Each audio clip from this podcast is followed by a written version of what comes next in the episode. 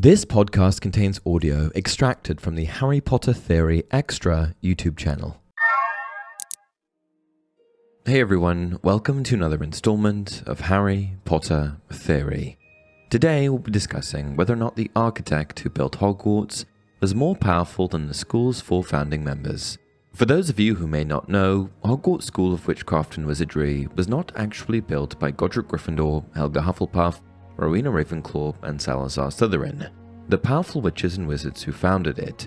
In reality, when the castle was constructed in the late 900s, an unknown wizard who was not among the founding members was commissioned to design the school, and it was he who was behind the planning and building of the actual castle. Although the exact identity of this mysterious architect remains unknown to this day, what we do know is that he was a wizard and not a witch, due to the statue of him located in the entrance hall of the Hogwarts castle. The statue is made of gold and depicts the architect holding a model of the castle in one hand, and charts depicting the school's design in the other. Other details that we have as well include that the architect would have lived during the Middle Ages, as that's when the castle was built, and it's said that this mysterious architect was the one responsible for designing and overseeing the construction of the building. With so much of Hogwarts remaining a mystery to this day, it stands to reason that the wizard who brought the castle to life was quite the powerful wizard himself. One needs to simply consider spaces within the castle, like the Room of Requirement, the endless hidden passageways filled with charms, or the presence of the powerful ancient magic that lives within the very walls of the building. Yes, it's without question that whomever devised Hogwarts Castle had the ability to wield great power indeed. But the question remains was he more powerful than the founders themselves? I mean, Godric Gryffindor, Helga Hufflepuff, Rowena Ravenclaw, and Salazar Slytherin were among the greatest witches and wizards to ever live. And so, in my personal opinion, I don't think he was more powerful.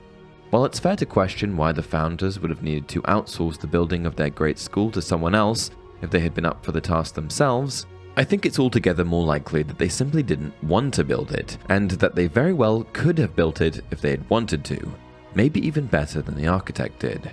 That's if we consider the fact that after the school was established, Salazar Slytherin did in fact build a portion of the castle, the Chamber of Secrets, which held a basilisk sealed under some seriously potent magic for centuries. Not to mention that Rowena Ravenclaw actually was involved in designing and planning out the castle, as it was she who devised the ever changing floor plan, most notably the moving staircases. As for Godric Gryffindor and Helga Hufflepuff, I'm not entirely sure of their interests and abilities in magical architecture, but since Gryffindor was known as the best duelist of his time, I wouldn't bet against him when it comes to magical abilities. This leaves only Helga Hufflepuff's powers to be accounted for, and in truth, the only evidence I have that can suggest that she was more powerful than Hogwarts' architect is the fact that the entire wizarding world believes the four founders of Hogwarts to have been among the greatest witches and wizards to have ever lived. And with that, we've come to the end of another video. What did you think? Do you agree with me? Please share your thoughts in the comments below, and as always, if you enjoyed this video, don't forget to like it and subscribe to the channel. Until next time, remember, it does not do to dwell on dreams and forget to live